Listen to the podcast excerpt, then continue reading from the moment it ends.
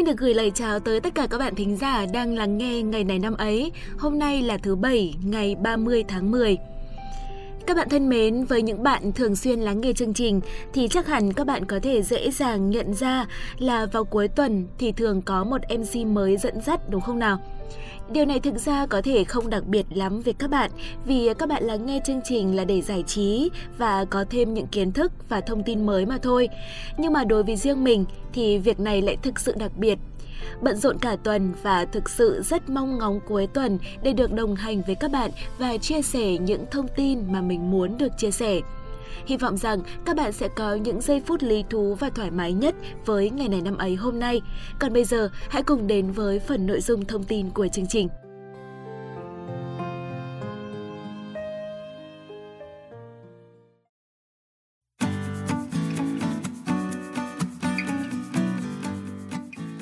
Các bạn thân mến, có một thông tin đã khiến cho tâm trạng của mình cảm thấy rất vui trong suốt cả tuần vừa qua.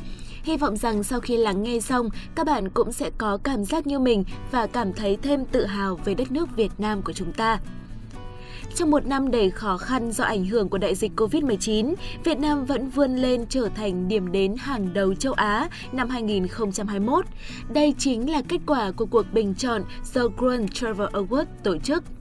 World Travel Awards hay Giải thưởng Du lịch Thế giới được thành lập từ năm 1993 là tổ chức hàng đầu công nhận trao giải thưởng và tôn vinh những cái tên xuất sắc trong lĩnh vực du lịch và lữ hành hàng năm. Thương hiệu Grand Travel Awards được công nhận trên toàn cầu, vậy nên chúng ta hoàn toàn có thể tin tưởng vào kết quả bình chọn từ tổ chức này và tự hào thực sự về du lịch Việt Nam. Năm nay, Việt Nam đã xuất sắc vượt qua một loạt ứng cử viên nặng ký trong khu vực như Trung Quốc, Ấn Độ, Indonesia, Hàn Quốc, Malaysia, Singapore, Sri Lanka và Thái Lan để giành vị trí đứng đầu của hạng mục điểm đến hàng đầu châu Á. Ngoài giải thưởng này, du lịch Việt Nam còn mang về rất nhiều những giải thưởng khác, cụ thể là Tổng cục Du lịch Việt Nam xuất sắc đạt danh hiệu cơ quan quản lý du lịch hàng đầu châu Á. Trong khi đó, nhà cung cấp dịch vụ du lịch Viettravel nằm trong số những người chiến thắng của giải nhà điều hành tour hàng đầu châu Á. Vịnh Hạ Long ở tỉnh Quảng Ninh là điểm đến tham quan hàng đầu châu Á. Thành phố Hội An ở Quảng Nam chiến thắng hạng mục điểm đến đô thị văn hóa hàng đầu châu Á. Vườn quốc gia Cúc Phương ở thành phố Ninh Bình được trao giải công viên quốc gia hàng đầu châu Á. Hãng hàng không Việt Nam Airlines thắng lớn đồng thời hai danh hiệu là hãng hàng không hàng đầu châu Á hạng phổ thông và hãng hàng không văn hóa hàng đầu châu Á năm 2021. Bên cạnh đó, còn rất nhiều những giải thưởng cho những khách sạn và resort của Việt Nam. Thực sự, những giải thưởng này là một sự khích lệ lớn lao đối với du lịch Việt Nam trong bối cảnh khó khăn do đại dịch Covid-19. Hy vọng rằng khi đại dịch đi qua, Việt Nam thân yêu của chúng ta sẽ trở thành điểm đến được lựa chọn hàng đầu châu Á của du khách quốc tế. Ở Quảng Ninh thì hiện tại đã đón khách nội tỉnh rồi, dự kiến là sang tháng 11 sẽ đón khách ngoại tỉnh. Hy vọng rằng tình hình dịch bệnh sẽ được kiểm soát tốt để người dân cả nước có thể tới Vịnh Hạ Long tham quan sớm nhất. Đây là điểm đến được bình chọn là hàng đầu của châu Á, vậy cớ gì người dân trong nước lại không đến đây để trải nghiệm đúng không nào? Với Quảng Nam thì dự kiến là cuối tháng 10 mới đón được khách du lịch nội địa, còn khách ngoại tỉnh thì chắc sẽ còn lâu hơn.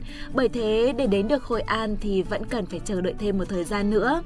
Để có thể sớm đến được Hội An để chiêm ngưỡng vẻ đẹp của điểm đến đô thị văn hóa được bình chọn là hàng đầu châu Á, thì mỗi người dân trên cả nước hãy luôn ý thức phòng dịch thật tốt, nghiêm túc thực hiện nguyên tắc 5K của Bộ Y tế. Các bạn thân mến, bản thân mình thì à, mình đã đến Hạ Long một lần, đến Hội An của Quảng Nam hai lần rồi.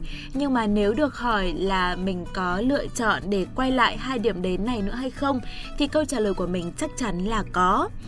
Bởi vì mình nghĩ rằng dù đến một lần, hai lần, ba lần hay thậm chí là 10 lần thì cũng chưa chắc đã có thể trải nghiệm được hết vẻ đẹp của những nơi này.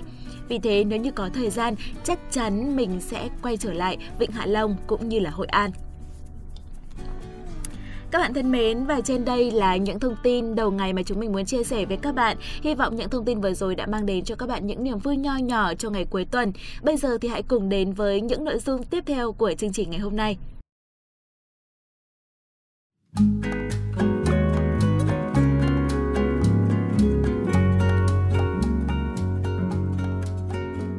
Các bạn thân mến, ngày 30 tháng 10 là ngày 303 trong năm. Một lời chúc quen thuộc đó là chúc các bạn có sinh nhật trong ngày hôm nay sẽ có một ngày thật hạnh phúc. Trong ngày đặc biệt như thế này, đừng để những suy nghĩ tiêu cực xâm chiếm đầu óc của bạn. Điều gì bỏ được thì cứ bỏ, nỗi lo thì tạm gác lại. Hãy bình thản đón tuổi mới và suy nghĩ về những điều tốt đẹp. Cuộc sống chính là phản chiếu từ suy nghĩ mà ra thôi. Vậy nên, hãy cứ vui tươi và yêu đời lên, các bạn nhé. Hành trình tuổi mới sẽ là một trải nghiệm hết sức thú vị khi bạn luôn mang trong mình tâm thế sẵn sàng và tinh thần lạc quan. Chúc bạn mỗi ngày thật vui vẻ và hạnh phúc.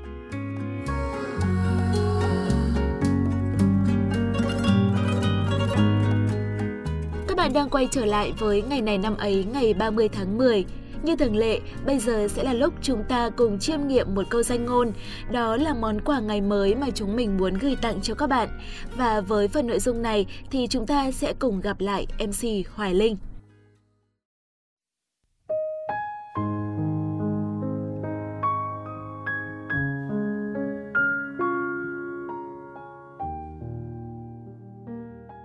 Mình là Hoài Linh và sẽ là người đồng hành với các bạn trong chương trình ngày hôm nay. Mời các bạn cùng lắng nghe câu danh ngôn mà Hoài Linh sẽ mang đến trong chương trình lần này nhé.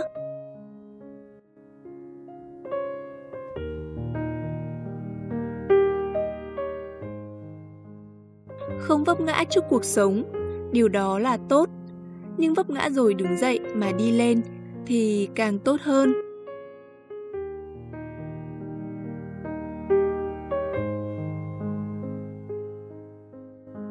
Các bạn thân mến, về đầu của câu danh ngôn có nói Không vấp ngã trước cuộc sống, điều đó là tốt. Có mấy ai trên đường đời mà lại trơn tru từ đầu tới cuối? Nếu đường đời suôn sẻ, thẳng tắp, bạn sẽ không bao giờ học được cách làm thế nào để vượt qua khó khăn. Vấp ngã, thất bại chỉ là một chuyện thường tình trong cuộc sống. Người muốn thành công đều phải trải qua vấp ngã. Hoài Linh biết rằng không ít những bạn đang lắng nghe chương trình đã từng vì lý do nào đó mà vấp ngã hay thất bại trong cuộc sống. Chắc hẳn lúc đó là lúc chúng ta cảm thấy thực sự rất tệ đúng không ạ? Vậy Hoài Linh muốn hỏi các bạn một câu, rằng lần mà bạn vấp ngã hay thất bại đó, bạn đã đối diện và vượt qua nó bằng cách nào? Thất bại chính là động lực để con người ta vượt qua, là bài học để từ đó con người rèn luyện bản thân phải phấn đấu hơn để ngày càng hoàn thiện con người càng gặp nhiều khó khăn, càng vững vàng. Biết đứng dậy sau vấp ngã thì càng có nhiều trải nghiệm với thành công. Những trải nghiệm là những bài học thành công mà không ai có thể dạy cho ta. Sau mỗi lần vấp ngã, ta thấy chán trường, cũng đừng quá lo lắng khẩn trương tìm cách chữa lành nhanh. Đừng vội lao đầu vào cuộc chiến khi mình còn đầy thương tích. Một mũi tên muốn lao đến đích phải kéo nó về phía sau để lấy sức tiến lên đứng dậy ngay tại điểm vấp ngã rất dễ làm ta cảm thấy sợ hãi. Dành một khoảng thời gian cho bản thân như đi du lịch, tâm sự với bạn bè, vừa có trải nghiệm bản thân vừa để đầu óc thông suốt hơn. Trước thất bại, hãy thay đổi hình ảnh tiêu cực bằng những thứ tích cực, bình tĩnh tìm ra nguyên nhân sai lầm để chuẩn bị cho một hành trình mới trông gai. Cuộc sống chính là một quá trình thử nghiệm, cho đến khi ta tìm ra một cách thích hợp nhất cho riêng mình đến với thành công, sẽ chẳng có gì là hoàn hảo. Nếu như ta cứ đứng mãi tại chỗ, ôm hy vọng về một thành công tuyệt vời không có thất bại. Hoài linh hy vọng sau chương trình ngày hôm nay, tất cả những ai đã và đang gặp thất bại trong cuộc sống sẽ ngày càng một mạnh mẽ hơn. Chúng ta có thể coi sự thất bại như một trải nghiệm để ta đương đầu và đủ dũng cảm để vượt qua nó thêm một lần nữa. Bởi cuộc sống là những vấp ngã để ta ngày càng một trưởng thành hơn. Chào tạm biệt và hẹn gặp lại trong những số lần sau.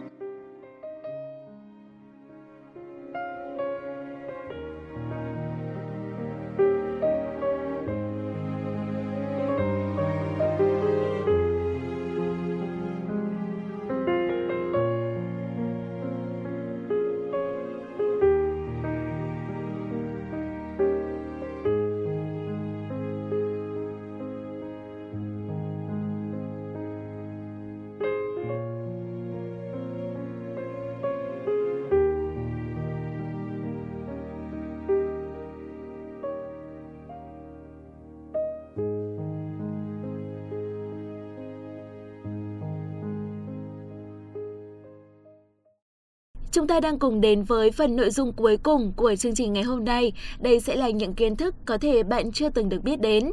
Hãy dành chút thời gian để lắng nghe các bạn nhé. Và phần nội dung này sẽ được trình bày bởi Hiền Vi và Thảo Nguyên.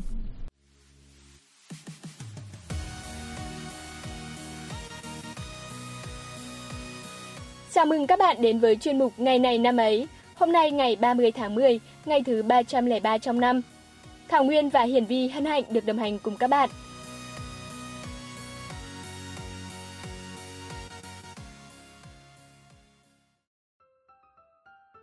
Hey, giữa cái thành phố ồn ào bụi bặm này mà được đến những chỗ yên tĩnh với cả nhiều cây cối thì thích nhỉ? Ừ, ông ấy kinh rồi. Ừ. Nhiều cây cối mũi nó đốt cho thì lại ở đấy mà thích. Bà đúng là chả có tí lãng mạn gì cả. Lãng mạn mà bị mũi đốt thì tôi tha ở nhà còn hơn Thôi thôi, thôi thôi, hai trái tim lạc nhịp thì không thể nào tâm sự nổi lên. Cùng bắt đầu chương trình thôi các bạn nhỉ. Nói chuyện với mấy cái đứa văn vẻ này mệt lắm. Cùng đến với một sự kiện duy nhất tại Việt Nam nào.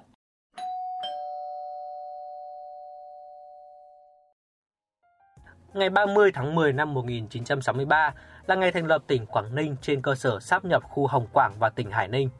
Quảng Ninh là tỉnh ven biển thuộc vùng Đông Bắc Việt Nam. Quảng Ninh được ví như một Việt Nam thu nhỏ vì có cả biển, đảo, đồng bằng, trung du, đồi núi và biên giới. Trong quy hoạch phát triển kinh tế, Quảng Ninh vừa thuộc vùng kinh tế trọng điểm phía Bắc, vừa thuộc vùng duyên hải Bắc Bộ. Đây là tỉnh khai thác than đá chính của Việt Nam và có Vịnh Hạ Long là di sản kỳ quan thiên nhiên thế giới.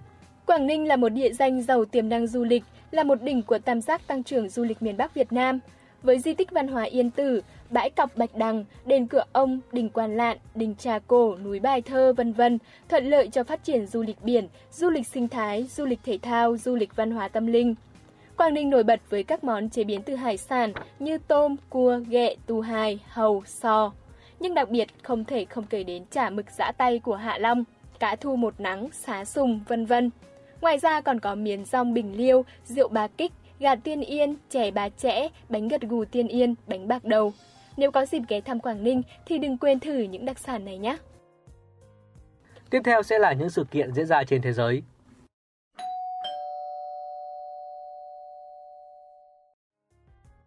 Ngày 30 tháng 10 năm 1644, Thuận trị đế Phúc Lâm đăng quang hoàng đế tại Tử Cấm Thành, Bắc Kinh, khẳng định địa vị của nhà Thanh trong lịch sử Trung Quốc – Ông là vị hoàng đế thứ ba của nhà Thanh người Mãn Châu và là hoàng đế nhà Thanh đầu tiên cai trị trên toàn cõi Trung Hoa từ năm 1644 đến năm 1661. Ông kế vị Thái Tông Hoàng đế Hoàng Thái Cực khi 16 tuổi, nên được Đai Nhĩ Cổn và Tế Nhĩ Cáp Lãng nhiếp chính. Thông tin về môn thể thao vua sẽ tiếp tục chương trình. Huyền thoại bóng đá thế giới Diego Maradona sinh ngày 30 tháng 10 năm 1960 tại Argentina. Gia nhập đội trẻ Argentinos Junior năm 1972 khi mới 12 tuổi, Diego Maradona chỉ mất đúng 4 năm để bước chân lên đội 1 và bắt đầu chơi bóng chuyên nghiệp.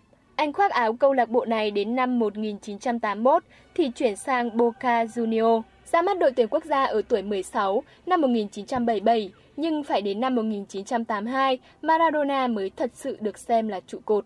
Thành công cùng Boca Junior và tuyển Argentina khiến danh tiếng của Maradona vượt xa khỏi biên giới. Ngay sau khi trở về từ World Cup 1982, anh nhận lời sang Barca, nhưng chấn thương và áp lực khiến Maradona không đáp ứng được sự kỳ vọng. Anh còn bị phát hiện nghiện cocaine. Chia tay Barca năm 1984, anh sang Italia tìm kiếm thách thức cùng Napoli, nơi về sau tôn anh như vị thánh sống sau khi giúp câu lạc bộ miền Nam Italia đoạt hai Scudetto và một cúp UEFA trong giai đoạn 1987-1990. Đây là quyết định mang tính bước ngoặt, giúp Maradona bước chân vào hàng ngũ huyền thoại bất tử của bóng đá thế giới thế kỷ 20. Trận tứ kết World Cup 1986 giữa Argentina và Anh ghi dấu khoảnh khắc tai tiếng nhất sự nghiệp của Maradona khi anh dùng tay ghi bàn và gọi đó là bàn tay của Chúa. Tuy nhiên, World Cup năm 1986 cũng là giải đấu chứng kiến một Maradona thiên tài.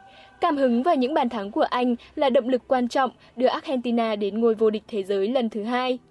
Năm 1990, Maradona dự World Cup thứ ba trong sự nghiệp, nhưng tài năng và nỗ lực của anh cũng chỉ giúp Argentina lọt vào trận chung kết, nơi họ thua Đức 0-1. Sự nghiệp của Maradona bắt đầu đi xuống sau World Cup 1990. Năm 1992, sau khi thụ án treo dòng 15 tháng vì dương tính với cocaine, anh chia tay Napoli và sang Tây Ban Nha chơi cho Sevilla một mùa giải trước khi hồi hương chơi cho New Wales Old Boys. Tại World Cup 1994, Kỳ World Cup thứ tư trong sự nghiệp, Maradona chơi hai trận, ghi một bàn thắng vào lưới Hy Lạp rồi bị đuổi về nước vì xét nghiệm dương tính với doping. Sau khi thử sức trong vai trò huấn luyện viên cùng Maniju 1994, rồi Racing Club 1995 và thất bại, Maradona lại xỏ giày ra sân đá bóng cho Boca Juniors 2 năm. Ngày 30 tháng 10 năm 1997, ngày sinh nhật thứ 37, anh tuyên bố kết thúc sự nghiệp trong sự tiếc nuối của người hâm mộ. Năm 2004, vì dùng ma túy quá liều, Maradona lên cơn đau tim. Hàng trăm cổ động viên đã tụ tập bên ngoài bệnh viện Buenos Aires, nơi anh được đưa vào cấp cứu để cầu nguyện cho thần tượng của họ tai qua nạn khỏi. Thoát khỏi lưỡi hái tử thần, nhưng Maradona lại mắc chứng béo phì và chuyển sang nghiện rượu. Anh còn một lần thập tử nhất sinh nữa vào cuối tháng 3 năm 2007 và được cứu chữa. Đầu tháng 5 cùng năm, Maradona lên truyền hình tuyên bố đoạn tuyệt với quá khứ nghiện ngập rượu và ma túy. Thông tin về huyền thoại bóng đá Maradona vừa rồi cũng đã kết thúc chương trình ngày hôm nay. Xin cảm ơn các bạn đã chú ý lắng nghe. Hẹn gặp lại vào ngày mai.